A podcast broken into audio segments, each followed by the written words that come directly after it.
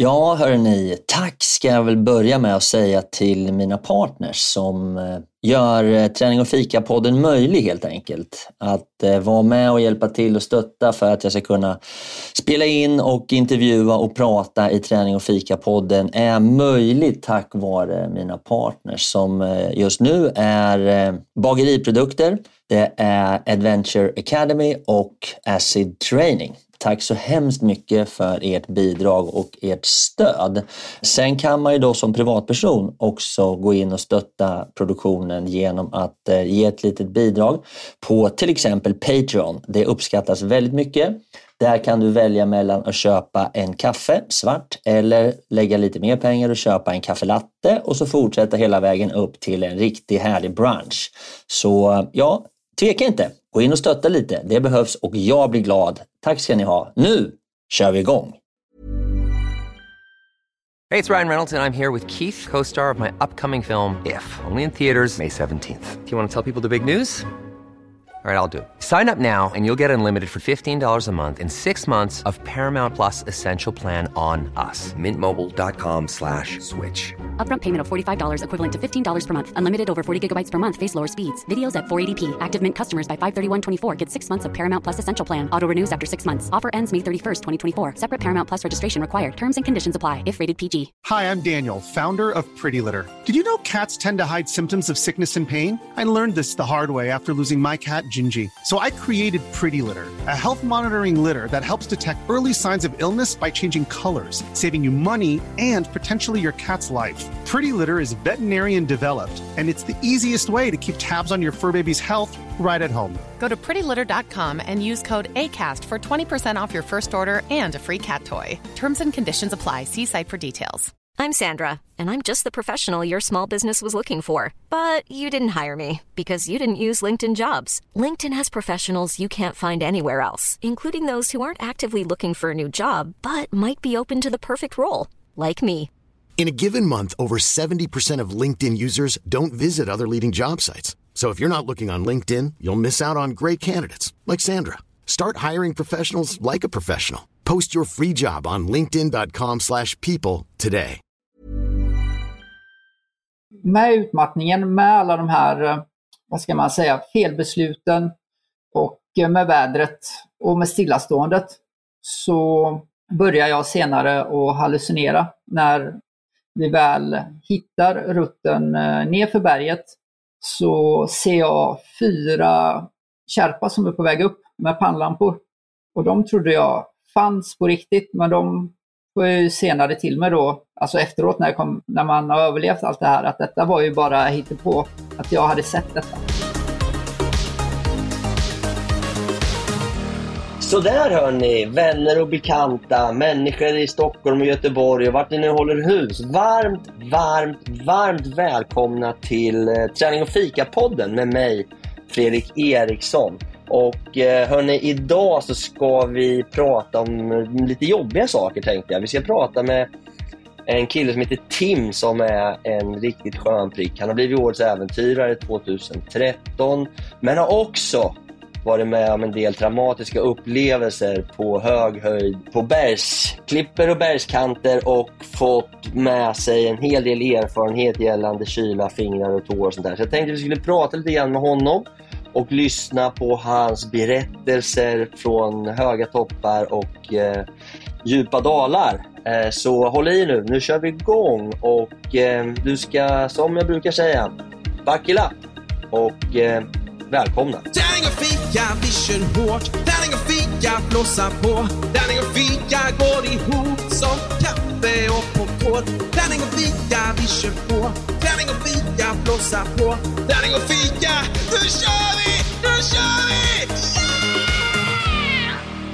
Så där, då var vi igång och jag har då på riktigt för första gången på nästan 60 avsnitt lyckats med konststycket att få in min gäst i garderoben på riktigt. Tim, varmt välkommen ifrån garderoben! Hej, tack! Vad gör man inte för lite bra ljud liksom? Exakt! Det, det är precis så det är. Jaha du Tim, varmt välkommen ska jag väl säga. Vi träffades för många år sedan egentligen första gången när du tog emot priset som Årets svenska manliga äventyrare 2013 va? Det stämmer. Mm. Det Då stämmer. hade, du, eh, då hade du satt dig på cykeln och cyklat till eh, ett par länder i Sydamerika och bestigit Annapura va? Det var det som du fick priset för. Jag fick eh, priset för eh, att jag hade cyklat genom eh, stora delar av Sydamerika. Och eh, jag cyklade då längs med Anderna och besteg en massa berg. Elva toppar blev det totalt över 6000 meter, varav den högsta var ju Aconcagua, som även Just är det högsta berget i Amerika. Och utöver det så var det bland annat världens högsta vulkan och det var ett gäng toppar, så jag fick eh, klämt in på den turen. Det var inte Annapurna, för Annapurna ligger faktiskt i en helt annan världsdel. Ja, lite så. Det ligger i Himalaya. Ja, och där ska vi också prata om, men jag tänkte innan vi tar oss till Himalaya och alla bergstoppar och alla dina äventyr, så tänkte jag kanske vore det spännande att höra lite grann om vad du är för filur. Kan du inte berätta eh, din, eh, din plats i världen och Göteborg och allt sånt där? Vart du håller hus? Jo, precis. Jag bor ju just nu i Göteborg. Jag har bott många år i Oslo tidigare. Men ursprungligen från Göteborg. Och eh, min äventyrsbakgrund började väl någonstans när jag var 16-15 år gammal. Med en cykelresa med, med polare. Och därifrån så växte ju resorna från, alltså första resan gick till Skåne. Och sen nästa år så blir det Danmark och så växte det ner till Europa och sen fick man ju för sig då att eh, fan, man kanske borde köra en riktig långresa. Det hade varit riktigt coolt. Så att det blev en långresa till Kina 2007-2008. Och det är väl än idag mitt längsta äventyr kanske, för det tog ju över ett år att genomföra. Men hur gammal är du Tim?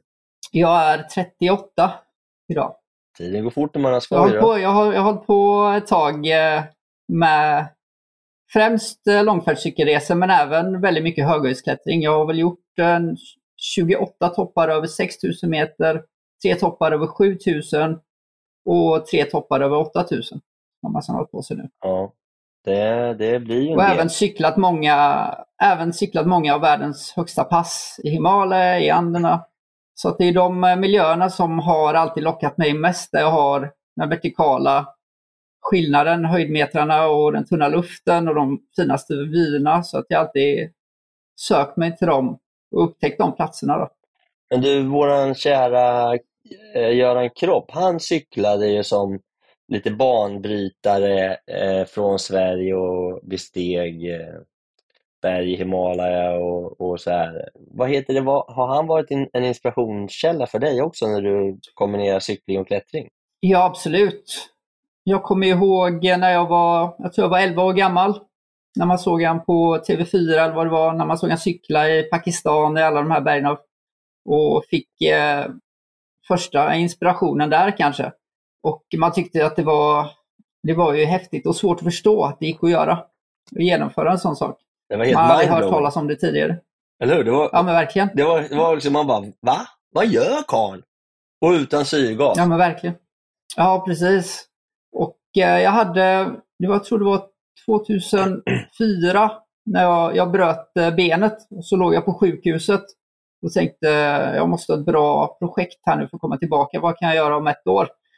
Och då var det precis efter att jag hade, eller jag låg på sjukhuset och läste Göran Kropps eh, 8000 plus, hans bok då. Mm. Och tänkte jag, jag kör en liten mini-Göran Kropp. Vi cyklar ner till eh, Chamonix från Göteborg och så klättrar vi Mont Blanc, Alpernas högsta berg.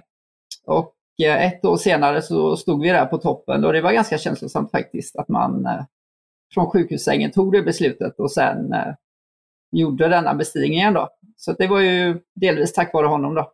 Ja, men det är ju fantastiskt.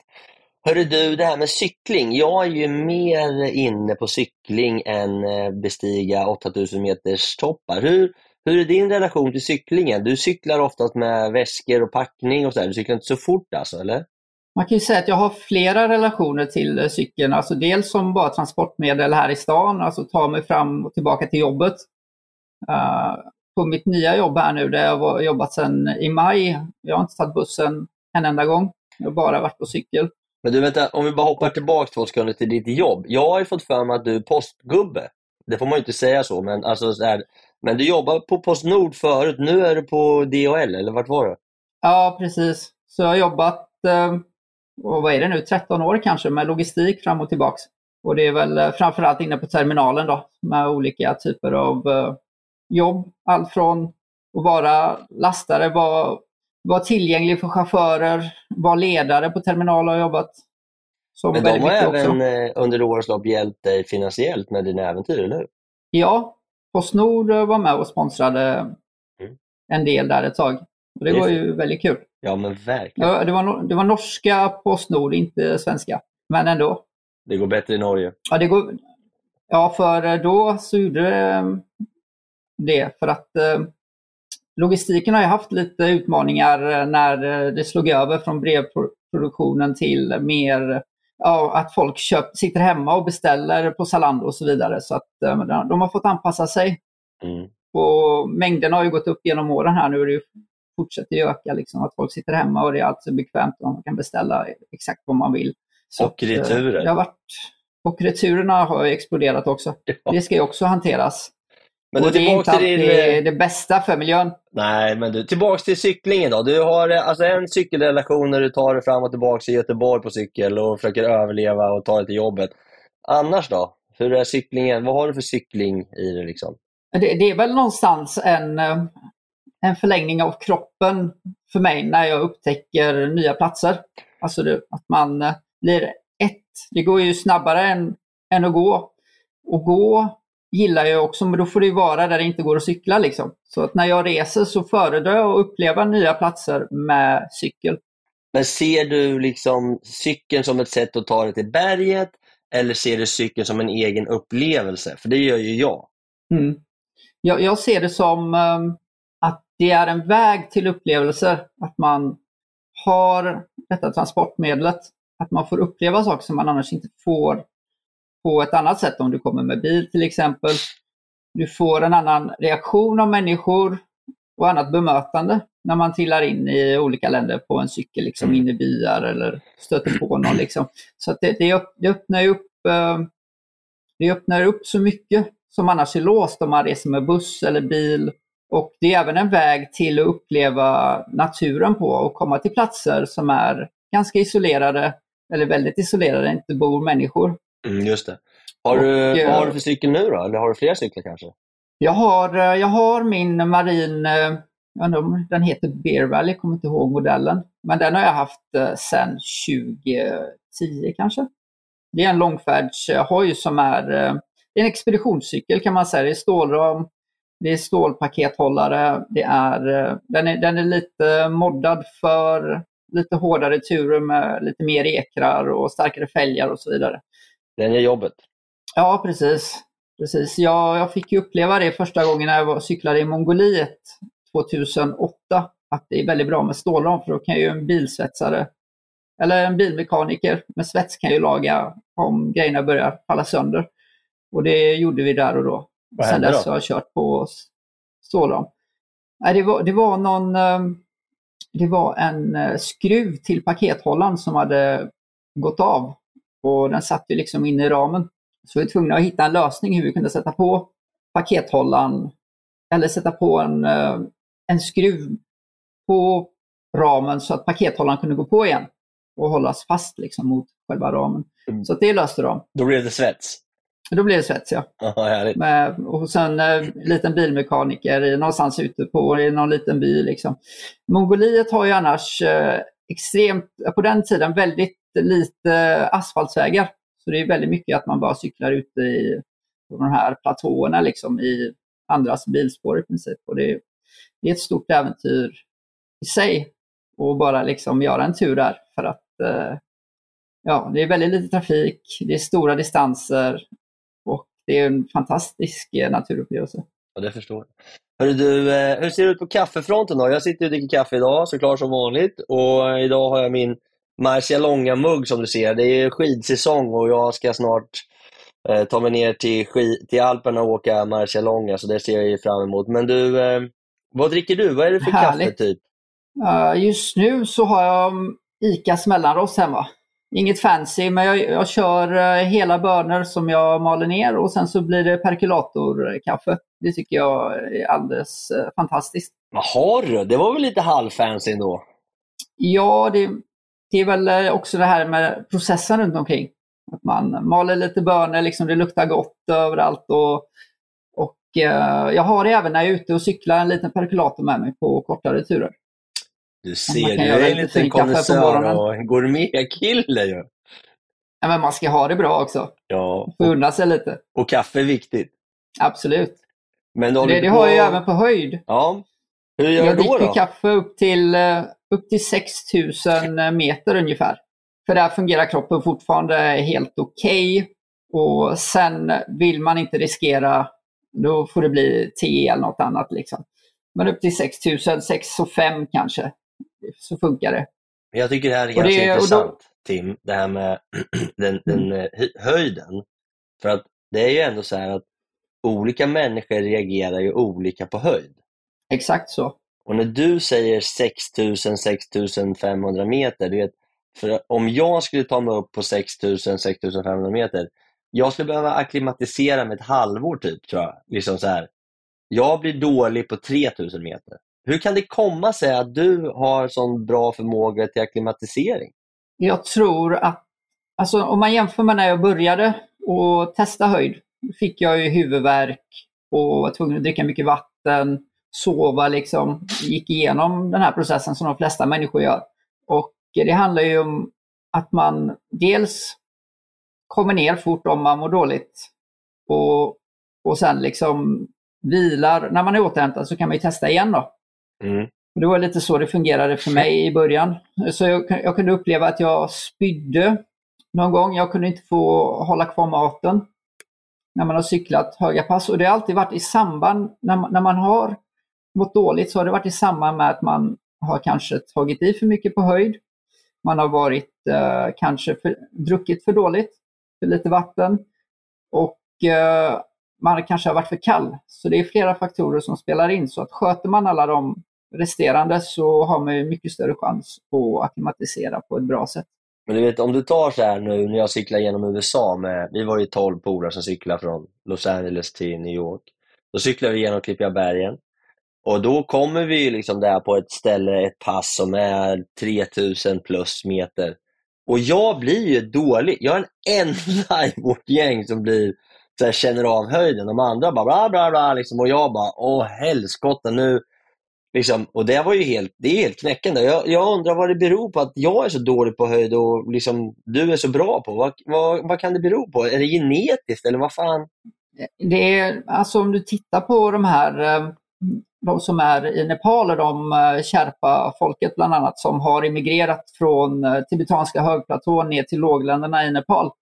De, eh, de jobbar ju, många av dem jobbar ju på höjd med, med att guida klienter och så vidare och allt möjligt höghöjdsarbete för västerlänningar som klättrar i Nepal. De tränar ju, jag vet inte om jag har träffat någon som specifikt tränar för den typen av jobb. Utan de eh, har ju då sedan barnsben gått, eh, har kanske varit väldigt långt i skolan. Man har gått väldigt mycket liksom från tidig ålder och bott på kanske 2,5 till 3,5 eh, i Nepal på byar. Då.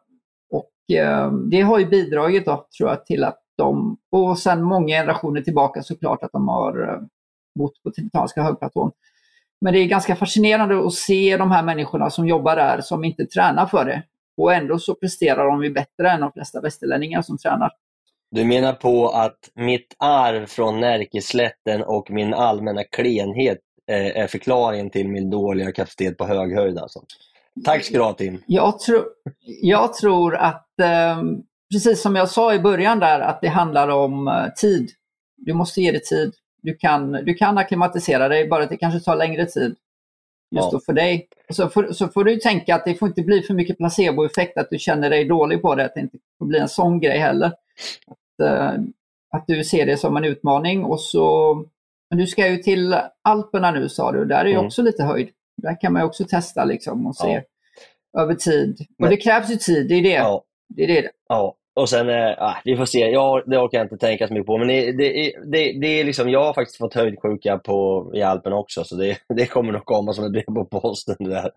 Men det är, det är väldigt olika och det är ja. väldigt olika vad folk klarar för maxhöjd och, och så. Så det är ju det är helt klart uh, mer som finns där som är genetiskt än... Uh, det finns ju inte så mycket forskning på det än tror jag. Nej. Som kan berätta varför det är så. Men uh, absolut så skiljer det väldigt mycket från person till person. Ja men du Tim, jag är ju lite intresserad i och med att jag är nästan, så jag säga, eller väldigt, väldigt mycket mer cyklist än bergsbestigare eller höghöjds, eh, höghöjdsklättrare eh, som du är. Eh, berätta lite grann, när det är 2013 då, om du tittar tillbaka på det, det är ju tio år. Om du tittar då i backspegeln och liksom tänker efter, vad var grejen med det? Hur kändes det? Vad hände? Vad, hur var den här resan i, i Anderna som faktiskt för mig som inte som inte är en sån här höghöjdsfanatiker eh, kan tycka att själva cyklingen och upplevelserna i Anderna skulle kunna vara väldigt, väldigt tillräcklig. Men, men hur var det att cykla runt där? I de här? Det är ganska många eh, intressanta ställen och länder som du cyklar runt i, eller hur? Ja, precis. Jag lockades väldigt mycket av kombinationen av just cykling, långfärdscykling och sen kombinerade det med höghöjdsbestigningar och att man har med sig allting på cykeln. Att man är liksom eh, självgående, man behöver ingen support, att man gör allting själv också. Och den kombinationen testades då till sin spets för första gången på den här resan. Vad heter det, en fråga då för, för oss som inte är superbra på så här äventyrscykling, men det finns väl två varianter. Göran Kropp hade väl en cykel med ett släp på. Hur hade du? Hade du cykeln fullpackad med grejer eller hade du ett släp? Jag har ju fem väskor. En på styret, på, på frampakethållaren, två bak och sen så ytterligare en ryggsäck. Jag hade en 95 eller 105 liter tror jag bak på pakethållaren så att man kunde ha all klätterutrustning i den. Så att jag gillar ju det här kompakta, att man har allting på samma ställe. Det är mindre grejer som kan gå sönder, det är ett hjul mindre till exempel. Eh, risk för punktering och så vidare. Och sen när du kör med kärra så trafiken blir lite lurigare också om du cyklar i städer, just att eh, synlighet och så. Uh, om det är någon som sitter i en långtradare och kör bakom dig till exempel och så vidare. Vart eh, klev du igång då 2013? Du flög in någonstans förmodar jag och cykeln kom med planet och sen så satte du ihop allting. Vart, vart landade du och vad, vad hände? Jag landade i Santiago i Chile och eh, det var en väldigt bra startpunkt för mig. Det jag ville göra var att uppleva de högsta delarna av Anderna. Och då, då går det genom Chile, Argentina, Bolivia, Peru, Ecuador och in i Colombia också. För att eh, söderöver där så är inte höjdskillnaderna så lika dramatiska. Då. Det är inga 6000 meters berg till exempel som ligger mer söderut än Santiago. Utan de börjar där och så jobbar det sig norrut upp till eh, 6000 meters berg hela vägen till eh, Peru ungefär. Så det var ju den delen som... Vad heter det, cyklade du själv då eller? Den turen eh, gjorde jag själv, men jag träffade ju på eh, Lars Bengtsson och Dennis Svärd och även eh, Anneli Wester som var i trakterna. De var i Mendoza och, och skulle klättra lite berg så att vi slog oss samman lite där och klättrade lite tillsammans och umgicks och eh, och så. Men de, och sen cyklade jag även med Lars Bengtsson och vi gjorde ytterligare en av de högsta topparna i hela Sydamerika där tillsammans senare på turen.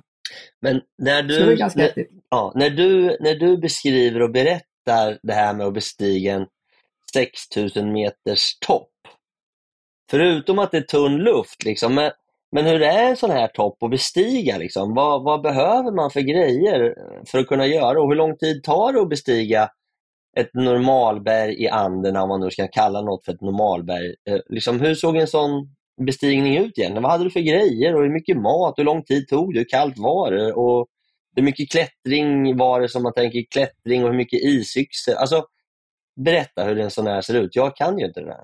Anderna är ju väldigt mycket vulkaner.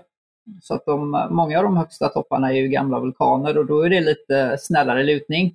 Och generellt sett i Anderna jämfört med Himalaya till exempel så är det mindre snö, mindre lavinrisk. Så att man kan göra mycket mer själv. Det är mindre glaciärer så att du, risken för att du ska trilla ner i någon spricka är ju mycket mindre så att du kan ju köra väldigt mycket själv på de här vulkanerna. Då.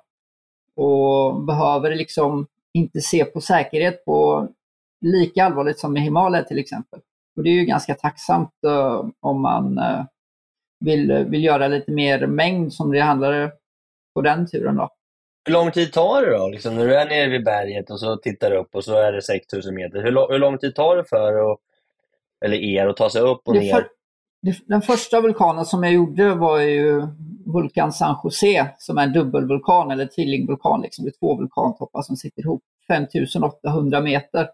Och det tog, tog väl en vecka ungefär kanske med akklimatisering. Då är det lite extra akklimatisering med tanke på att det är första, mm. första 5000 plus. Och då tar man lite mer tid och känner efter i kroppen. Mår man bra? Man får inte må dåligt liksom. För då får, får man ju vänta ännu längre. Det förstör lite av akklimatiseringsprocessen. Så att hellre ta och lägga några dagar extra där.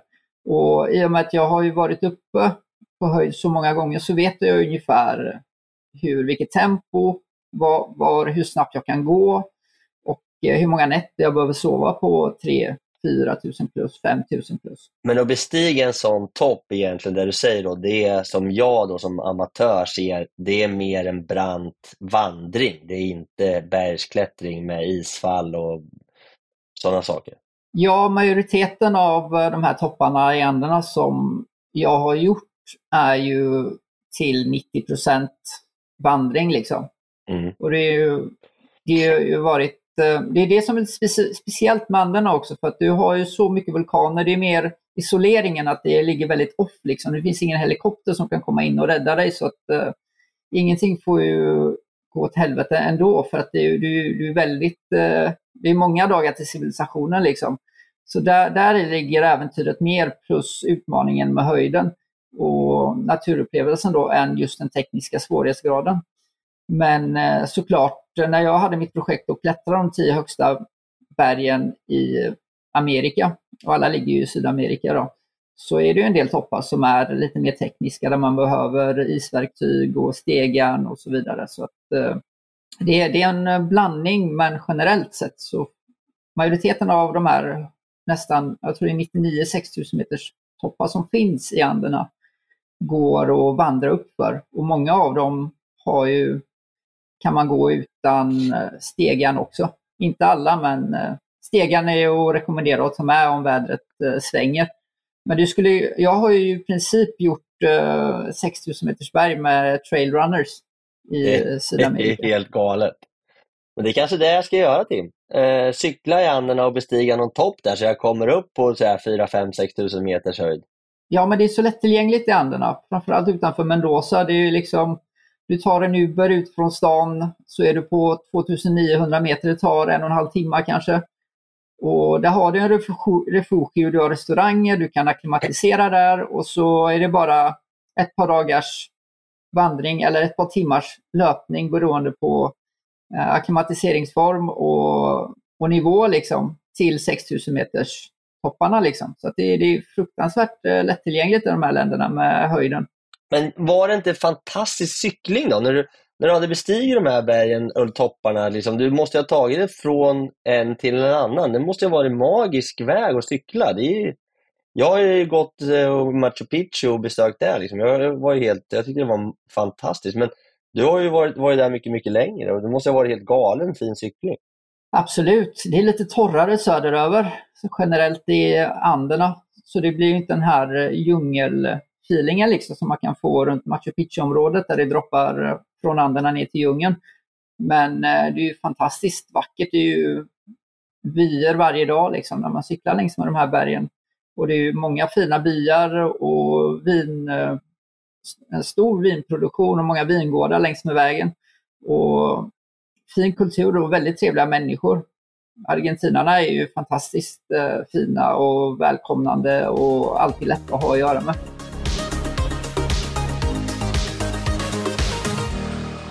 Ja men du Tim, eh, jag får helt enkelt eh, se till och kanske då börja planera en cykeltur. Och då skulle jag nog egentligen vilja börja cykla typ i Mexiko, försöka cykla liksom den västra kusten ut efter eh, Sydamerika hela vägen ner till Eldslandet. Vad tror du om det? Det låter som en fantastisk tur. Jag har ju cyklat, eh, det vore riktigt fint, jag har ju cyklat stora delar av, av den rutten. Och Centralamerika erbjuder ju också fantastisk cykling där du kan kombinera cykla vid kusten och sen cykla upp i bergen och kunna få liksom eh, lite av två världar där, både med klimat och eh, ja, upplevelser. Liksom. Så att, eh, det där gillar jag starkt med Centralamerika. Liksom. Och, Ja, då får vi se. Jag får sätta upp det på min bucketlist och lägga med då den här 6000 meters toppen där jag i princip kan vandra upp. Bara se till att ge det, ge det lite tid helt enkelt. Det, det är lugnt. Jag tror du kan lösa det, absolut. Med lite tålamod så kan jag se det toppa 6000, inga problem. Du är alldeles för snäll Tim. Hur som helst, nu tycker jag nu lämnar vi Sydamerika och så tar vi oss till Himalaya tänkte jag. Där hände ju då, eh, du var uppe och skulle bestiga Annapura och, och råkade ut för en del tråkigheter som har satt lite men i din kropp. Eh, jag tänkte, kan man få våga ta sig dit med dig och berätta eh, hur det här startade, vad som hände och eh, hur du mår nu? Men vi tar det väl i någon typ av kronologisk ordning. Det var Annapura du skulle bestiga? Annapurna 1 Ja. i Nepal.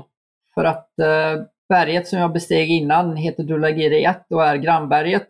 Och då var jag på ett av de högre lägren på Dulagiri och såg över till Annapurna 1 och tänkte att detta hade varit fantastiskt att komma tillbaka till och, och klättra också. Sen har jag varit i området flera gånger tidigare, både vandrat och eh, cyklat runt Annapurna-massivet. Så att eh, man kände till området och Annapurna är väl en av de topparna som också är häftig på så sätt att det är inte alltför många klättrare där på säsongen. Så det blir aldrig riktigt eh, den här, det här kaoset, eller som folk kallar det för cirkus, liksom, att det är så mycket folk och det är så mycket kaos och man tappar lite upplevelsen där. Utan eh, på Annapurna så kanske det var runt 30 personer totalt som skulle toppa då. Varför då? och guider. Varför då? Vad menar du, varför då? Varför är det så lite folk där? Annapurna är ett eh, berg som, det är ett lite svårare 8000 meters berg. Det är inget berg som man gör som första 8000. Det är lite brantare terräng, det är lite mer laviner, det har en det, det, det har liksom ett rykte som säger att det är världens dödligaste berg som baseras på en statistik utöver åren som är eh, skrämmande. Men om man ser på statistiken de senaste åren så är den mycket, mycket bättre. Och det, är också, det har att göra med att uh, utvecklingen av räddningsarbete på höjd har ju förbättrats dramatiskt genom åren. Kunskapen hos företagen som erbjuder guidningar har också ökat med erfarenheten över åren. Så att eh, den statistiken eh, stämmer nog inte den gamla. Så jag kommer inte ihåg exakt, men det var dödlighet på en av fyra som kommer inte ihåg, nådde toppen eller försökte nå toppen. Men om man, om man jämför då, toppen. vi har ju pratat om andra en del, där kan man ju liksom som klättrare eller bergsbestigare eller högalpin al- alpinism vara och verka själv om jag har förstått det hela rätt. Medan när man är i Nepal så är man ju då ganska bunden till, eh, till eh, lokalbefolkningen och, och eh, guider och skärpas för att kunna göra de här sakerna, eller hur? Ja, precis. Det fina med Anderna är att du behöver inga tillstånd på bergen där, förutom på Aconcagua som är det högsta berget. På de resterande 6000 meters toppar så kan du ju klättra fritt utan tillstånd och nästan att du inte behöver säga till någon, men det är klart det är bra om du säger till någon att de, att de vet att du är där. Och ha folk som passar på dig, um, som kollar eh, läget liksom, så att allt går bra. Det är ju ganska viktigt. Men eh, i princip så skulle du kunna härja där själv liksom. Och, och inga permits, inga avgifter och bara köra liksom. Och det kan du inte göra i Nepal på samma sätt. Där kostar det mycket mer för en 6000 meters topp. Och ju högre det blir ju mer pengar. Så de har ju gjort en industri av det. som är i min mening helt okej okay för att det är ett av de få sätten de kan tjäna pengar på, det är ju via turismen i Nepal. De har ju över en miljon besökare per år. Men du, eh, okej, okay. då har du alltså bestämt dig för att bestiga Annapurna 1. Och vad händer då? Det som händer är att det går väldigt bra generellt under expeditionen med akklimatisering och så vidare. Jag hade spenderat tre månader innan i Sydamerika, akklimatiserat där, gjort en massa 6000 meters toppar. Så jag kände mig väldigt stark, kom dit med ett väldigt starkt självförtroende, två 8000 meters berg i bagaget och eh, tänkte att eh, detta ska gå bra också. Och det som händer under toppbestigningen, eller vi kan ju börja med natten, för det börjar gå på natten när du ska toppa. För att Men du om, vi backar tillbaks, eh, Eh, om vi backar tillbaka lite mer Tim, för oss som inte har varit där så många gånger och gjort sådana här saker. Eh, alltså, du, man flyger då in till, vart flyger man? Till eh, Annapurnas eh, basläger, det ligger på, ska vi se, på norra sidan av berget. Det har ett sydbasläger också, men normalrutten går eh, från det norra basläget. Man kan vandra in, man kan flyga helikopter in och eh, det är tillgängligt eh, på så sätt. Så att eh, man landar på 4000 meter, ligger basläget på någonstans och det är ett väldigt lågt 8000 meters eh, basläge faktiskt. Men det gör man för att det ska vara säkert. Då. För att om du placerar baslägret på 5000 till exempel eller på 4 och 5 så blir det väldigt mycket farligare med lavinrisk och så vidare. Så att Annapurna, även om det inte är det högsta berget av alla 8000 meters berg så har det en av de högsta höjdskillnaderna från basläger till topp. Då. Men när du säger är, basläger Tim, vad innebär det? Flög du dit, till baslägret? Vi åkte bil först till eh, upp i bergen för att sedan flyga in sista biten bara till eh, baslägret. Aha. Men i det, läget så, i det läget så visste jag inte att det gick eh, att gå till eh, baslägret. Hade jag vetat det så hade jag vandrat in. För att det är fruktansvärt onödigt egentligen att ta helikoptern in till ett ställe där du kan vandra. Liksom. Och det, en sån vandring hade kanske tagit mig en eh, väldigt lång dag. Liksom. Och det hade jag velat göra för det förhöjer hela känslan när du kommer till berget med din, per din egen kraft liksom, än att du flyger in med helikopter. Det tar bort en del av eh, känslan och upplevelsen. Och även miljömässigt så är inte det hållbart att uh, flyga in hela tiden till basläge in och ut. Liksom. Nej, man verkligen. tänker på alla som klättrar där, för det är ganska många klättrare. Liksom. Okej, okay, så ni kom dit 4 500 eller 4 000 meters höjd då, inflygande och sen var det då dags att ta sig uppåt direkt eller vad, hur går det till då när man landar in där? Man eh, tittar på väder och så ser man de här dagarna där det är bra förhållanden så att man kan eh, jobba tryggt. Man tittar också på dagar eh, med snö, alltså om det kommer mycket snö så måste man ju vänta ett par dagar efteråt, man låter lavinerna gå och så vidare. Så att eh, vi hade väldigt bra väderfönster där från början så vi kunde börja jobba från baslägret eh, nästan direkt. Och det innebär då att man eh, först öppnar upp eh, läger 1 och det gör man ju då i samband med, eh, eller ihop med Kärpasen som bär repen och sätter upp de här fasta repen. Som är eh, den enda supporten som jag använder på 8000 meters bergen idag. Det är ju att jag klättrar i rep som sätts upp av andra. Och eh, det gör jag ju för att jag klättrar själv och någonstans så räcker det med, med den... Eh, alltså jag, jag har lagt min ribba där kan man säga. Man kan ju ta det till nästa nivå, men det, då blir det dramatiskt väldigt mycket svårare och kräver väldigt mycket mer jobb. Och detta är väldigt praktiskt för att du kan vara där under säsongen när de sätter upp repen och vara där ihop med flera andra. Då. Så att socialt blir det mycket trevligare också att vara där. Men förklara då för mig också igen då, hur funkar det då? Så Skärpas går upp i början på säsongen och sätter rep eh, på de svåra passagerna som finns färdigt. Och sen kan då expeditioner bege sig och använda befintligt rep för att ta sig i princip hela vägen upp, eller? Ja, säsongens rep eh, använder man. De tar bort eh, de gamla förhoppningsvis. Och eh, ja, placerar rep på de brantaste partierna som är den riktiga klättringen då kan man säga. Så då är man toppsäkrad eh? Du, du har en jummar som är en, eh, en, vad ska man säga, det är någonting som du kan dra dig upp i repet på. Så du, du drar i repet när du klättrar. Sen såklart, om du vill så kan du ju ha ljumman och så kan du ändå klättra på själva berget och ha det som en extra säkring liksom. För om du vill ha klätterupplevelsen också. Men de flesta klättrar ju bara i själva repet med det här verktyget. Då.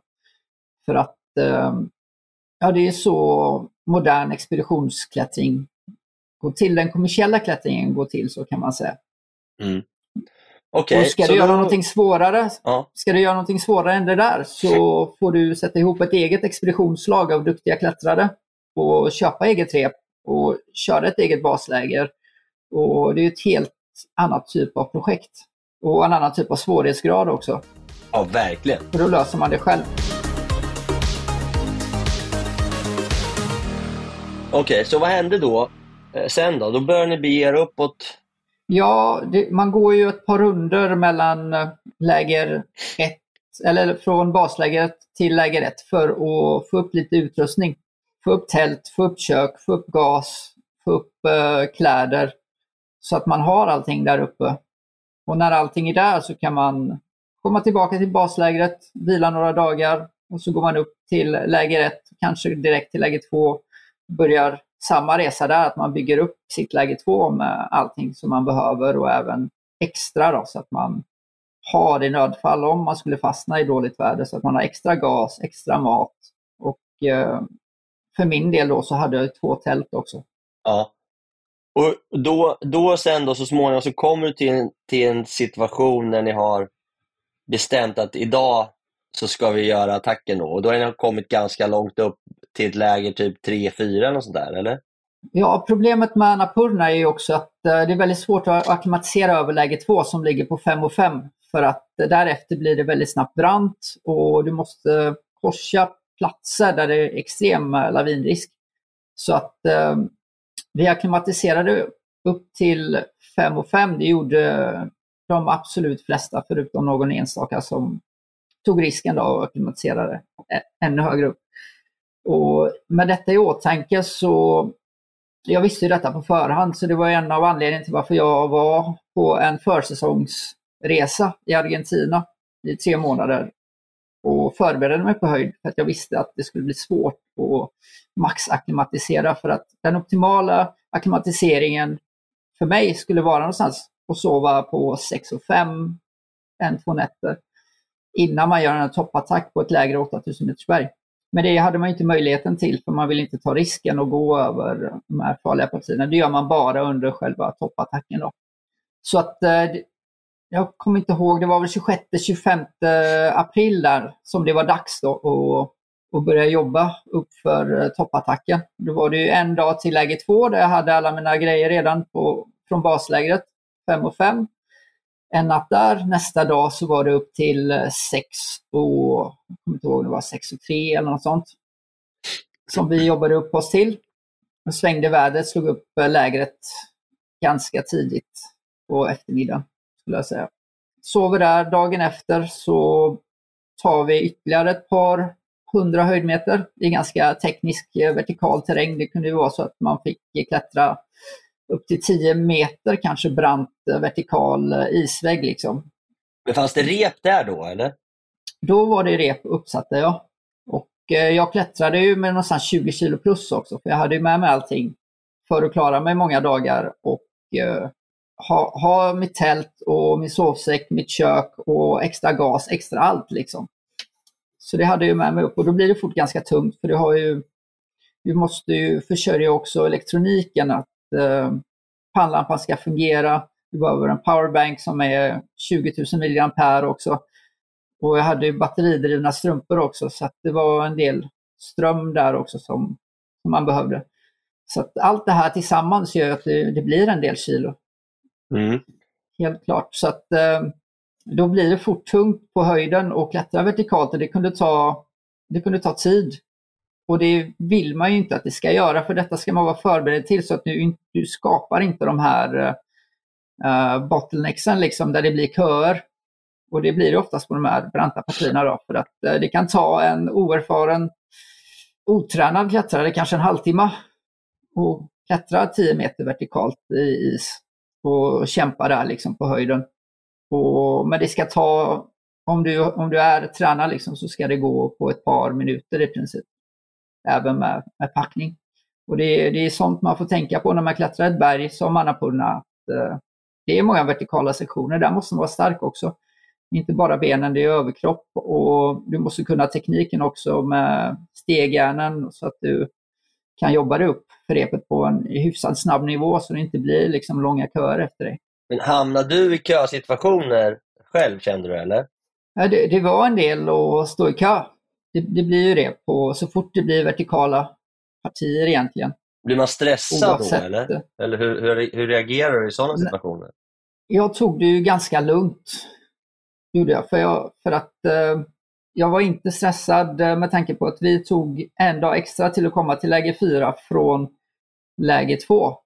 Eller alla gjorde det så att det blev någonstans att vi klämde in en dag till där för det, var, det tog tid att ta sig igenom de här vertikala partierna och eh, Eh, det var ingen av de här dagarna som var riktigt långa då på vägen upp. Så att då, då, då gick det bra. Men däremot när jag skulle börja från mitt läge 4 sen på 7050 meter var det på natten för toppbestigningen klockan ett på natten. Då var det kö utanför tältet för det var ett brant parti precis utanför. Och det har jag ett foto på någonstans också när det står en, en radda med klättrare och det är någon som har fastnat där utan tid och man känner där vill man ju verkligen komma igång. För att där är minuterna dyrbara när man kör eh, summit-pushen. Vad hände då? För mig så hade det kanske... Det var, det var någon som fastnade i... Jag vet inte vad som hände. Det var någon som stod stilla högst upp. Liksom, så blir det en kö av människor. Man vet... Eh, ja, det, det, jag vet inte, det blir så ibland på de här bergen att uh, det blir köer. Liksom. Folk fastnar. Det kan vara utrustningsstrul, det kan vara att folk är oerfarna. Det kan vara allt möjligt. Liksom. Och, och men hur som helst, du står där i kön och så småningom kommer du igång och sen så börjar du ta dig upp mot toppen då. Och, och vad, hur, vad händer och vad har du för känslor och tankar kring, kring den här pushen? Först och, då? först och främst, så när du startar på den här höjden på 7000 meter, i och med lägre syrenivåer så måste du komma igång och få upp kroppsvärmen väldigt fort. Så det är därför jag inte startar klockan ett, utan jag startar klockan två på natten. För att eh, jag måste börja röra på mig, jag måste ha den här fria sträckningen. Jag kan inte stå där, framförallt inte i början för då är inte kroppstemperaturen uppe än. Och när det var fritt fram så började vi köra runt eh, två på natten och då var det ju liksom väldigt högt tempo i början. För det vet jag att jag, jag kan hålla på de höjderna för att få upp kroppstemperatur och för att komma igång. Liksom. Så första halvtimmen där är väldigt viktig när man får upp temperaturen, att man eh, lyckas få upp den och kan så, på så sätt bibehålla den genom natten. Och, så jag passerar ju under de här första timmarna flera syrgasklättrare till och med. Så det går, ju, det går ju ganska fort. Jag känner mig stark. Solen börjar gå upp. Jag fortsätter och när man börjar närma sig kanske 7607, där börjar man sakta ner. För att eh, där går inte att hålla samma tempo riktigt på grund av syrenivåerna och så vidare. Så att eh, där har vi också en lång travers på Annapurna. Det är inte bara rätt fram och rätt upp liksom, utan eh, man traverserar eh, en ganska lång sträcka. Jag vet inte hur långt det är exakt, men det är inte bara straight forward rätt upp. Så att det är en lång travers där. Och ett misstag som, eh, som jag gjorde där och då på 7 och 8 kanske, sista 300 höjdmetrarna var att jag pushade mig själv till en väldigt eh, tuff nivå. Liksom. Jag var, för att jag kände att nu måste det gå undan. För klockan började närma sig två på eftermiddagen och vädret börjar slå om så att eh, det kommer in lite moln. Och det trodde jag att jag skulle kunna klara av att göra. Men jag har aldrig riktigt gjort det på de andra 8000 metersbergen som jag klättrat tidigare. Just det här med att eh, pusha de sista 300. Och där gjorde jag ett stort misstag. Man får aldrig göra det på ett 8000 meters berg, att man eh, tar ut sig så hårt. Det kan du göra på, no på noll meter över havet, kan du ta ut dig hur mycket som helst. Men där uppe så, så får, drabbas du av syrebrist och det påverkar din balans, det påverkar hur din hjärna fungerar. Du måste hela tiden tänka på syresättningen, att den måste optimeras utifrån vilken höjd du är på. Det var alltså 300 höjdmeter kvar? Där börjar du känna Ja. att nu kör jag på och det klarar inte din kropp av egentligen. Det som händer när vi kommer upp på toppen är ju att eh, allt känns bra till att börja med. Vi står där, tar bilder. Jag lagar en eh, GPS-koordinat på toppen och medvetandet är ju med. Men det är ju sen när vi börjar gå ner som jag känner att balansen inte är helt med. Så jag tog något eh, lättare fall där. Inget allvarligt, bara ner i snön liksom. Men där, där börjar balansen att spöka lite. Och jag trodde ju att det var lugnt för du, för att du, du är ju ganska trött. Jag har, varit, jag har varit igång i 12 timmar på den här höjden, vilket är en hyfsad eh, topptid med en så, så pass stor travers på ett 8000 meters berg utan syrgas. Liksom. Och eh, allt kändes ju bra fortfarande med tanke på att jag var inte sist på toppen. Det var fortfarande folk som var på väg upp. Och klockan två någonstans, det är någonstans sista tiden, den klassiska deadlinen liksom. Men det har ju att göra också med vädret runt omkring det, för det kan komma in väder tidigare, det kan komma in senare under dagen. Eller så har du en helt fantastisk dag. Liksom. Allt handlar om just den tajmingen där uppe. Och det är någonting med väderväxlingen där uppe som ställer till det för mig. Att eh, tryckförändringarna påverkar mig också. Och sen är det ju också att vi fastnar på vägen ner i en whiteout i en del i traversen där vi inte ser någonting. Och då blir vi stillastående i 50 minuter i det här kalla vädret. Och det är också en bidragande faktor till att det gick som det gick. Det var ju att vi stod stilla där uppe så pass länge så då blir det nedkyld, det tappar cirkulationen i kroppen. Och allt det här går ut över hjärnan också som gör att eh, medvetandet, eh, du blir inte riktigt lika medveten. Dels vad du känner i din kropp, hur du tänker eh, du baserar, det går mer från det undermedvetna hur du agerar. Så vad Så hände då? Med utmattningen, med utmattningen, med alla de här, eh, vad ska man säga, felbesluten och eh, med vädret och med stillaståendet så börjar jag senare att hallucinera när vi väl hittar rutten eh, ner för berget så ser jag fyra kärpa som är på väg upp med pannlampor.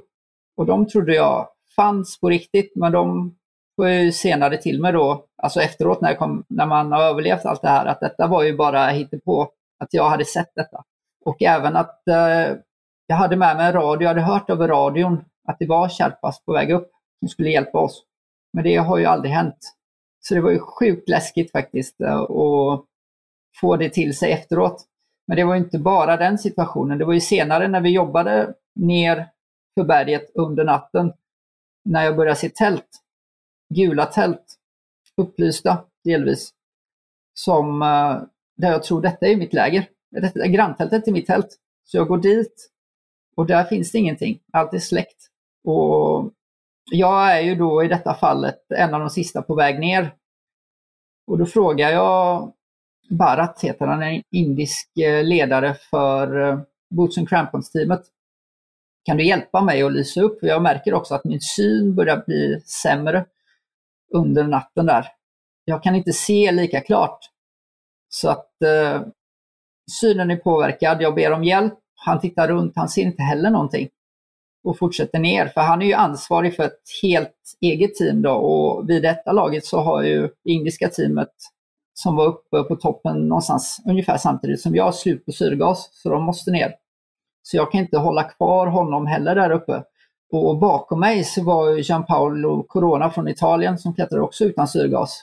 Och han hade ju gått ner på en annan del av berget och också börjat hallucinera.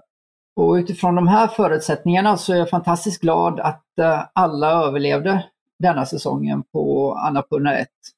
Det blev totalt tre helikopterräddningar och ett par amputationer som konsekvens. Men det viktigaste är ju till slut att alla överlevde Eh, detta ovädret och alla kom ner på ett eller annat sätt. Men hur, eh, hur, berätta då, när du, när du då så småningom lyckas för egen maskin ta dig ner då någonstans, eh, hur kall, hur dålig, hur, hur, i hur dåligt skick är du och din kropp och dina fötter, dina händer och din mentala status liksom? Hur, hur, den mentala statusen är ju nedsatt, helt klart. Och det, det märker jag ju också när jag börjar vela runt på berget för att jag ser ju flera av de här tälten. Jag börjar blinka med min pannlampa och ser att jag får signaler tillbaka från områden där jag ser tälten. Um, att det är någon som reagerar, liksom. man gör ett par uh, blinkningar med lampan liksom, för att se om någon ser dig. Och så får man ett svar och så blir man glad och tänker att här uh, finns det folk och så kommer man ner dit och så finns det ingenting. Liksom. Och då blir man ju frustrerad. Så att eh, det var det bland det absolut farligaste jag har upplevt i bergen. Det är ju de här hallucinationerna som jag upplevde på Annapurna 1. Jag har aldrig haft det tidigare, men jag har också aldrig klättrat under sådana förhållanden, så hårda väderförhållanden på 8000. Där man blir fast på berget och tappar cirkulationen. Så att eh, detta var ju någonstans, jag mötte min gräns på vad jag klarar av liksom på den höjden. Och därifrån så började jag klättra upp igen, för jag tänkte att jag måste ha gått förbi mitt läger i och med att min syn var nedsatt. Och mitt tält låg inte precis vid de fasta repen. Jag klättrade ju fortfarande på leden, som tur var. Jag höll mig till leden och letade efter, jag visste att lägret skulle vara någonstans längs med leden. Jag kommer även ihåg att jag tog upp min telefon, går in på Alpine Quest eh, kart och tänkte fan, jag har väl lagt in en GPS-koordinat på mitt läger. Det gör jag alltid i Sydamerika. Men här så hade jag inte gjort det för att jag omedvetet inbillade mig någon slags säkerhet att det skulle, lägret ligger så nära leden, jag, jag borde kunna hitta det. Istället för att ha haft det som en backup där och då. Så det var också en sån grej som, som var väldigt dum, liksom, ytterligare ett felbeslut. Men det beslutet som jag tog därefter är jag väldigt glad för att jag valde faktiskt att stanna, att jag inte ska klättra mer i de här förhållandena för att jag ser ingenting. Jag blir mer och mer utmattad. Jag har varit igång sedan snart 24 timmar kanske. Så att eh, det var dags någonstans på den höjden att säga att nu får det räcka för idag. Och jag måste stoppa här för att jag hittar ingenting, min syn är nedsatt, eh, min mentala förmåga, är inte, besluten jag tar nu, det här är inte bra. Så det här är ju, det blev farligt på riktigt liksom. Så att eh, jag hade väl tillräckligt med eh, hjärnkapacitet att ta det beslutet där och då i vart fall för att sluta vela på berget. Så det jag gör är att jag klipper in mig i de fasta repen, hittar en bra plats där jag kan sitta ner, luta mig mot snön och isen och spendera en natt där ute. Och i grunden där och då så tänker jag att det ska gå bra med förfrusningar och så. Jag har ju de bästa, största expeditionsvantarna från Peter Hutchinson Design. De är, du får inte bättre vantar liksom, varmare grejer. Och jag har även en handske under, en arbetshandske så jag kan jobba med rep och så vidare. Och på tårna så har jag ju en eh, Las La Sportiva Olympus Mons, det är alltså 8000 meter boot som är i fyra lager i princip. Så jag tänker att det här ska ju gå bra. Men i och med att det fortfarande är april, det är ganska nära vintersäsongen, så är det fortfarande ganska kallt då. Och det som händer är ju att jag somnar där uppe och på så sätt kanske tappar ytterligare blodcirkulation i kroppen och fryser eh, under natten där. Men inte så märkbart i mitt medvetande. Just att jag fryser var det inte. Jag kunde inte känna det så starkt. Utan det är förrän när solen börjar gå upp som jag känner att här så har det gått riktigt åt helvete med fingrarna, liksom, fingertopparna. De är lila. Det är, jag har haft lättare förfrusningar tidigare och jag förstod att det var en allvarlig förfrusning ganska omedelbart där på morgonen. Så det enda jag kan göra där och då är att fortsätta ner, för jag visste att jag hade ett tält på 5 och 5 Um, så allt blir bättre när man droppar höjd. Det blir mer syre, du återhämtar dig bättre, uh, du får ut mer syre i fingrarna. Så att, eh, det, var, det var det viktigaste där och då på morgonen. Och det hade jag i sikten också så att jag kunde fortsätta ner på ett tryggt sätt. Och hjärnan fungerade väl bättre även om jag fortsatte hallucinera där under dagen. För det som händer är att jag fortsätter ner ett par hundra höjdmeter och fira ner mig. Och bara det här med att jobba och hantera rep på den höjden med förfrusna fingrar var väldigt eh, tidskrävande och mäckigt. In, inte så som det ska vara, det ska gå fort liksom och du ska veta exakt vad du gör. Men med fingrarna så var det, det, det tog tid, det var kämpigt. Och under tidigare natten så hade jag tappat min isyxa också. Det var också en sån grej som, det ska bara inte hända, men det hände för att man var nedsatt liksom. Fan, du var rätt under hård press du. Ja, det var, det var stressigt. Men jag, det jag tänkte där och då var ju att uh, detta ska jag ju, jag ska ju överleva detta. Så, så länge man har medvetandet med sig, vilket kom och gick lite, så kan du ta tillräckligt med bra beslut för att överleva en sån situation. Och det är det som jag är glad för att jag lyckades göra då till slut. För att under dagen där så fortsatte jag ner och hittade mitt eh, highcamp på 7050 meter. Hittade mitt tält, mitt kök, min sovsäck. Kunde smälta vatten, återställa vätskebalansen och eh, värma mig då. Och återhämta mig där eh, fram, till, ja, fram tills nästa dag egentligen. Jag, jag låg och sov och sen kokade jag vatten. Låg och sov kokade vatten i princip så i, tills nästa dag. Så det var ju min natt två då, efter toppen som jag spenderade på i highcampet. Men och sen då, då, ja, vad hände sen då egentligen med dina fingrar och din kropp? Jag glömde, jag, jag glömde en detalj för att på vägen ner precis innan jag når mitt tält så ser jag granntältet. Det var ytterligare två tält och ytterligare två klättrare som var där. Uh, Hans Wenzel hade ju tagit sig upp till toppen lite före oss och kommit ner precis uh, innan ovädret. Så han hann ju smyga förbi innan sikten försvann kan man säga. Och, och han var ju redan på väg ner då den dagen, så hans tält var inte kvar, men Jean Paulus tält var ju kvar. Och jag såg honom vinka till mig när jag ser lägret. Så att jag tänker, han har ju varit här hela tiden när jag är där. Men på morgonen när jag vaknar upp och ropar på honom och kollar status på honom så är han inte där. Och då var det ju extremt läskigt. Att jag har ju sett ytterligare en hallucination här. Liksom. Um, och då insåg man att även, även den tidigare dagen så hade man ju hallucinerat dag två också. På, Men du är ju, det här, det här är ju så nära, alltså du är nära din gräns här så att det är ju ganska stor risk att det skulle kunna gått riktigt dåligt och inte överleva det här. Absolut. Absolut. Jag är väldigt glad för att allt man har i det undermedvetna med rephantering och hur man hanterar situationer i bergen, att det, att det faktiskt fungerade för mig så pass bra som det gjorde när man är så pass nedsatt som man var. För att du jobbar ju med säkringar och du ska ta dig ner i rep och i brant terräng och fira ner dig själv och så vidare. Att allt detta fungerade i det här tillståndet är jag fantastiskt tacksam över. Ja, men då är du där på 7000 meters höjd och mår väldigt, väldigt dåligt. Vad, vad, vad händer då? Det beror på vilken dag vi pratar om här nu. Pratar vi uh, när jag kom till lägret eller uh, när jag uh, nästa dag efter att spenderat en natt i mitt high camp?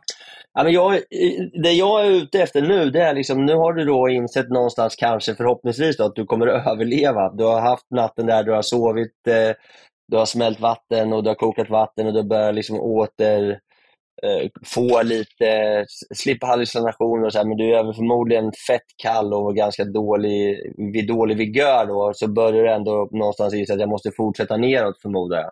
Ja, precis. Det är det som händer på morgonen där efter att jag inser att Jean Paul är inte i sitt tält. Att jag måste ner för att det, det, är min, eh, det är min chans att rädda så mycket som möjligt av fingrarna.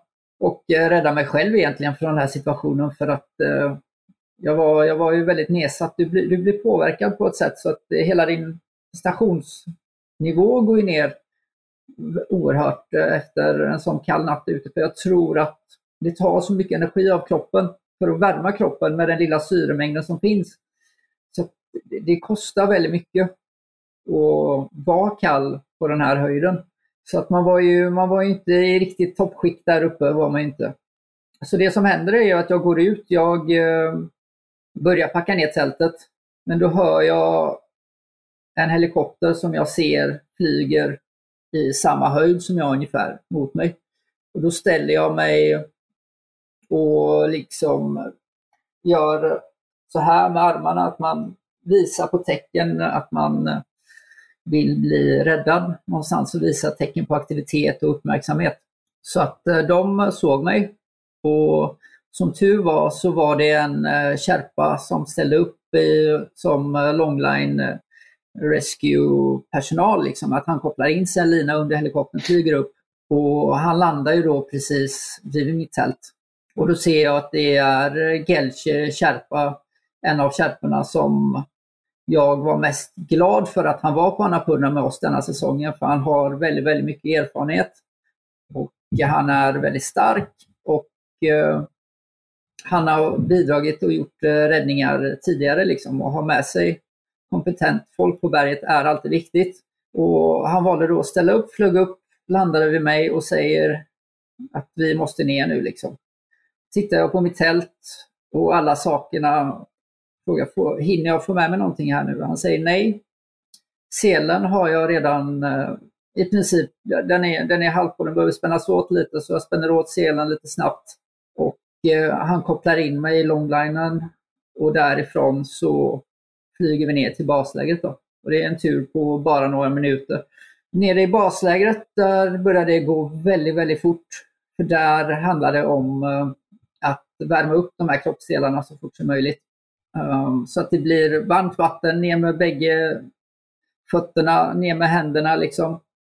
Och försöka sitta där i det här extremt varma vattnet och försöka rädda så mycket av cirkulationen som möjligt i fingrar och tår.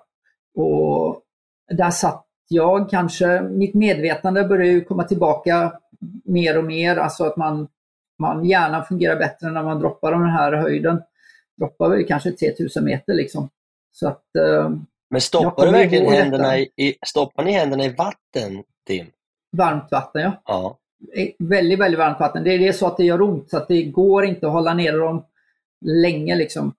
För mig så jag var tvungen att lyfta ur dem ibland för att det var, det var så smärtsamt. Liksom. Men det är så man ska göra alltså? När det är riktigt förfruset? Ja, det är så. Jag vet inget annat sätt där och då direkt. Det är om man har en tryckkammare kanske. Men det, ju, det finns ju sådana kompakta tryckkammare, mobila också, som man kan blåsa upp. Det hade kanske varit eh, ännu bättre så att du ökar syremängden ytterligare, för då blir syremolekylerna blir mindre än tryckkammare och då kan de nå ut längre i den skadade vävnaden. Just det. Så det hade ju kanske varit eh, optimala då. Men i detta fallet så, så fick det bli denna lösningen och eh, det är ju såklart väldigt mycket bättre än ingenting. Och det är framförallt de här första fem dagarna efter man har råkat ut efter en riktig jävlig förfrusning som är de viktigaste i just hur mycket du kan rädda av dina fingrar. Om du behöver amputera eller inte och så vidare. Så vad händer då? Hur länge sitter du där och hur länge är du kvar där uppe och hur, när börjar du åka tillbaks ner mot civilisationen? Vi sitter där i kanske en halvtimme ungefär. Kanske totalt 40 eh, minuter väntar vi och värmer upp. Och eh, sen, för de, de tog ju ner mig först. Sen flyger de upp igen och så hittar de även Jean-Paolo som befinner sig på en lite annan del av berget. Lyfter ner honom och så gjorde de ytterligare en räddning då, så det var ju tre helikopterräddningar på där och då. Eller dagen innan så gjorde de en räddning och den, denna dagen så var det jag och Jean Paolo. Så var det. det. Och det som händer där i baslägret är att eh, helikoptern förbereds igen. Jag och Jean Paolo blir nedflugna till sjukhuset eh, i Kathmandu. Och, eller till flygplatsen och därifrån ambulans in till sjukhuset. Där får vi så fort som möjligt eh, någonting som heter Iloprost, som är ett dropp. Det höjer temperaturen och ökar cirkulationen i kroppen. Så det ligger man med i dropp i cirka sex timmar åt gången. Man kan även köra det längre. Det hade nog varit ännu bättre om vi körde det ännu längre. Och det är en behandling som, som jag märkte när jag kom hem att den har vi faktiskt inte i Sverige. Men det är ju bland det bästa du kan göra vid en allvarlig förfrusning är ju iloprost ihop med tryckkammare. Att eh, man har bägge de två kombinationerna. Och där finns det idag en studie i, som är gjord i Chamonix på att det är det absolut bästa du kan göra i ett tidigt skede av förfrusning för att undvika amputationer vid allvarliga förfrusningar. Men eh, olyckligtvis, eller vad man ska säga, så finns det ingen tryckkammare i Kathmandu. Så jag fick ju bara den här behandlingen. Då. Eh, så det är såklart sjukt mycket bättre än ingenting. Till exempel när du klättrar ett 8000 meters berg i Pakistan så får du inte någon iloprost. Då måste du lämna landet så fort som möjligt. Här kunde jag ändå få behandling ganska fort och tidigt.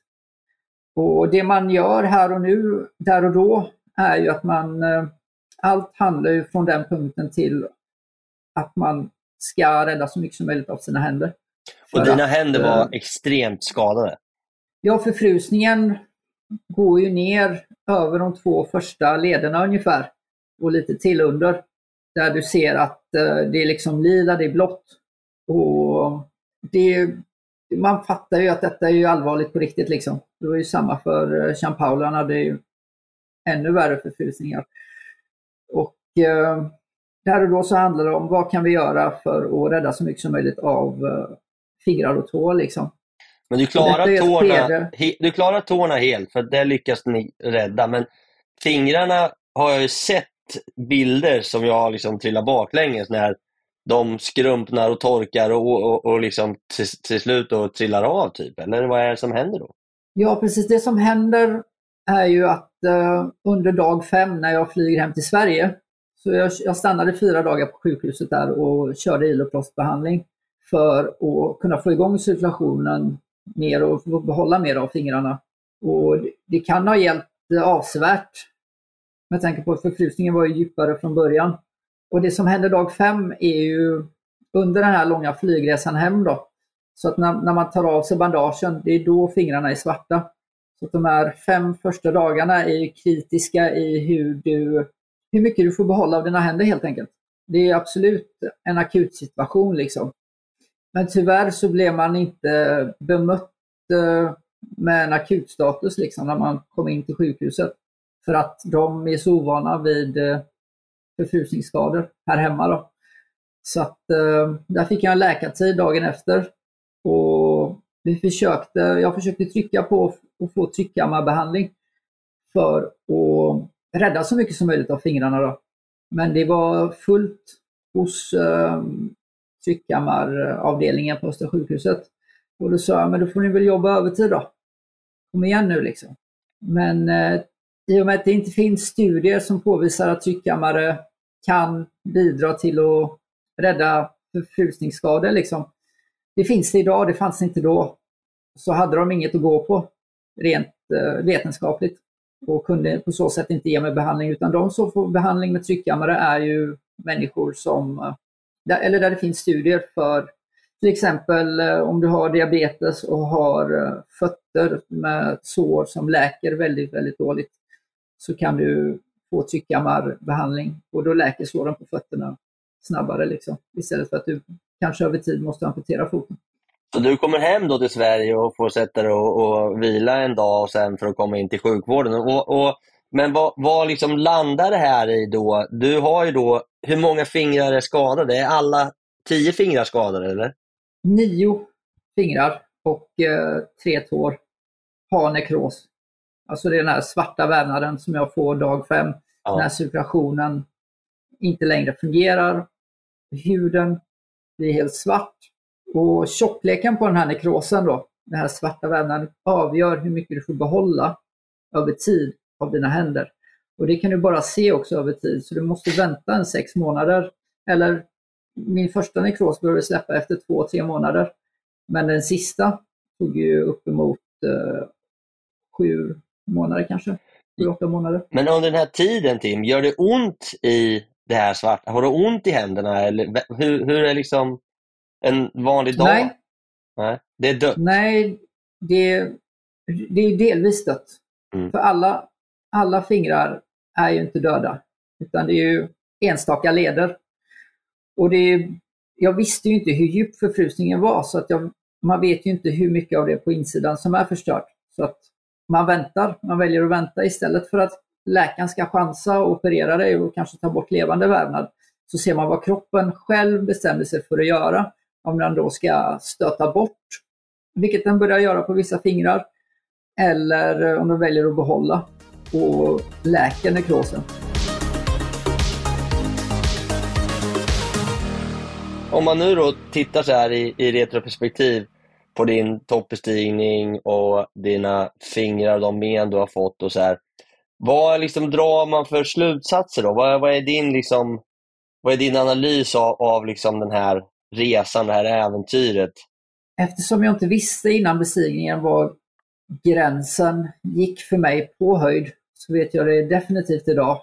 Jag vet i vilka väder jag kan prestera på höjd och vilka väder jag ska klättra i om jag ska klättra på 8000 igen vilket jag vill någon dag. Så att eh, man har ju lärt sig och fått en extrem insikt i hur man själv fungerar under extrema situationer. Och en sån situation ska jag aldrig mer utsätta mig för, just det här med att man klättrar i, att man riskerar en toppbestigning när vädret håller på att skifta. Det kommer jag aldrig mer göra, att man eh, klättrar under sådana förhållanden, så att man riskerar att fastna i ett oväder. Och, eh, mm. Jag har lärt mig så sjukt mycket där just om, om mig själv. Och konsekvensen av de besluten jag tog på berget ser man ju på mina händer idag. Men jag har ju kommit över det på något sätt för att jag har valt att vara positiv och tänka framåt och se möjligheterna vad, vad jag kan göra. Och det gjorde jag redan på sjukhuset i Kathmandu, att jag tog beslutet att jag ska tillbaka till Nepal en dag. Jag lämnar eh, mina baslägergrejer här i Kathmandu för att jag ska tillbaka hit en dag när jag är bra igen. Precis som jag kanske berättade tidigare i podden när man lyssnade på Göran Kropps eh, bok och låg på sjukhus med brutet ben, att man, eh, man ska tillbaka liksom. För att man har gjort det tidigare. Och då handlar det om att ha tålamod. Först och främst och vänta ut den här nekrosen då och sen börja bygga.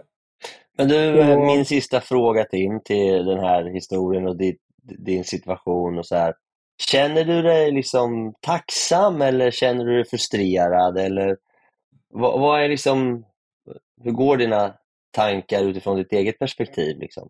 Jag är inte frustrerad för att eh, besluten är redan gjorda. Det finns inget att vara, det hjälper inte att vara frustrerad. Däremot så är jag tacksam. Jag är väldigt tacksam för att jag fick behålla så pass mycket av mina händer. Jag fick göra till slut. Det var värt att vänta ut nekrosen och sen göra en operation och verkligen vara säker på var, var gränsen går för det levande och det döda i fingrarna. Och jag har ju kvar så pass mycket av mina händer idag så jag kan ju fortfarande cykla, jag kan eh, klättra, jag kan hålla min kroppsvikt i en hand. Så att eh, jag kan ju fortfarande leva ett liv som är identiskt med det livet jag levde tidigare. Och jag har ju full funktion i händerna, alltså rörlighet och så vidare. Jag har ju rehabat som fan verkligen för att få tillbaka både styrka och så. Och i och med att alla muskelfästen i lederna som jag har kvar, de är naturliga. Och det gör att jag kan bygga styrka i, i lederna liksom och belasta med hela kroppsvikten här ja, på ytterleden. Så att eh, visst, estetiskt är det ju kanske inte det, det vackraste. Liksom. Det ser ut som man har huggit av eh, fingertoppar i princip. Liksom. Men det, det, handlar inte om det, för det är funktionen som är det viktiga så att man ska kunna leva ett liv som man tycker om. Liksom. Du, även... Men framtiden då? Du ska tillbaka till Nepal, det är den långsiktiga planen. Men eh, i övrigt då, om man tar lite mer kortsiktigt. Eh, jag är ute och fiskar efter om du tycker fortfarande det är kul att cykla till exempel och sådana saker. Ja, absolut. Jag eh, har många cykelprojekt i huvudet. Jag har alltid massa projekt i huvudet, både berg, cykelprojekt. Jag hade älskat att till exempel cykla Indonesien över kanske fyra, fem öar och göra de högsta vulkanerna där. Och springa upp med trailrunners och sen cykla mellan och koppla ihop de här vulkanerna. Lite som jag gjorde i Centralamerika för ett eh, väldans massa år sedan nu. Men där cyklade jag från Mexiko till, eller från Costa Rica till Mexiko och besteg de tio högsta punkterna. Och det, en sån kombination är, eh, är någonting som jag kommer göra mer av. Det är helt fantastiskt. Du får in lite, lite trail också på höjd och fina vyer och sen kan du bara glassa ner till stranden eh, dagen efter. Liksom. En sån fin resa hade ju varit guld. Ja, det låter alldeles underbart. Eh, tack Tim för att du tog dig tid att vara med i podden. Och jag hoppas verkligen och tror på din, eh, ditt tjocka pannben och din driv, ditt driv framåt och att, att eh, du kanske då förhoppningsvis inte behöver hamna i en sån situation igen som du gjorde när du förlorade fingrarna och var nära att stryka med. Men det är, det är väldigt inspirerande att höra dig ändå och jag önskar dig väldigt stort lycka till nu Tim, eh, från hela mitt hjärta och jag hoppas att du kommer ha massa härliga äventyr framöver. Tack för att man fick eh, vara med i podden. Jag har ju lyssnat på avsnitt tidigare, till exempel med Kristin Harila som jag tyckte om. Och nu får man vara med själv. Så skitroligt. Och lycka till själv med kommande projekt och hoppas att du får känna på 6000 meter plus en dag. För det vet jag att du klarar. Åh, fy tusan. Ja, vi får se. Stor kram Tim!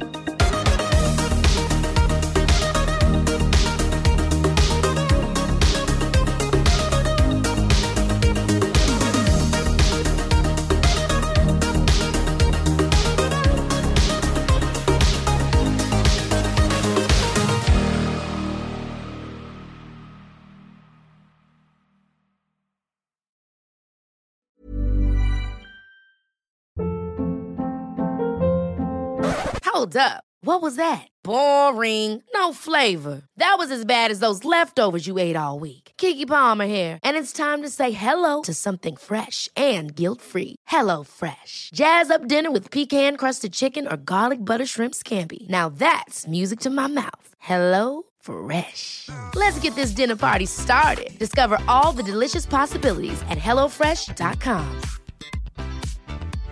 Imagine the softest sheets you've ever felt. Now imagine them getting even softer over time. That's what you'll feel with Bowl and Branch's organic cotton sheets. In a recent customer survey, 96% replied that Bowl and Branch sheets get softer with every wash. Start getting your best night's sleep in these sheets that get softer and softer for years to come. Try their sheets with a 30-night guarantee. Plus, get 15% off your first order at bowlandbranch.com. Code BUTTERY. Exclusions apply. See site for details.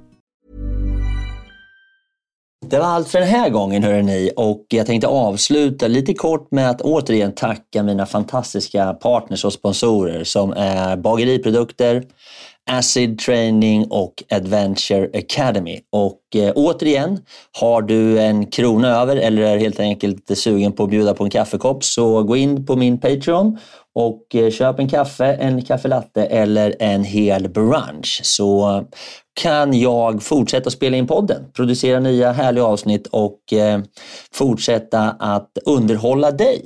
Hoppas du har haft en fin lyssning och att vi snart hörs igen. Tack så mycket. Hej då!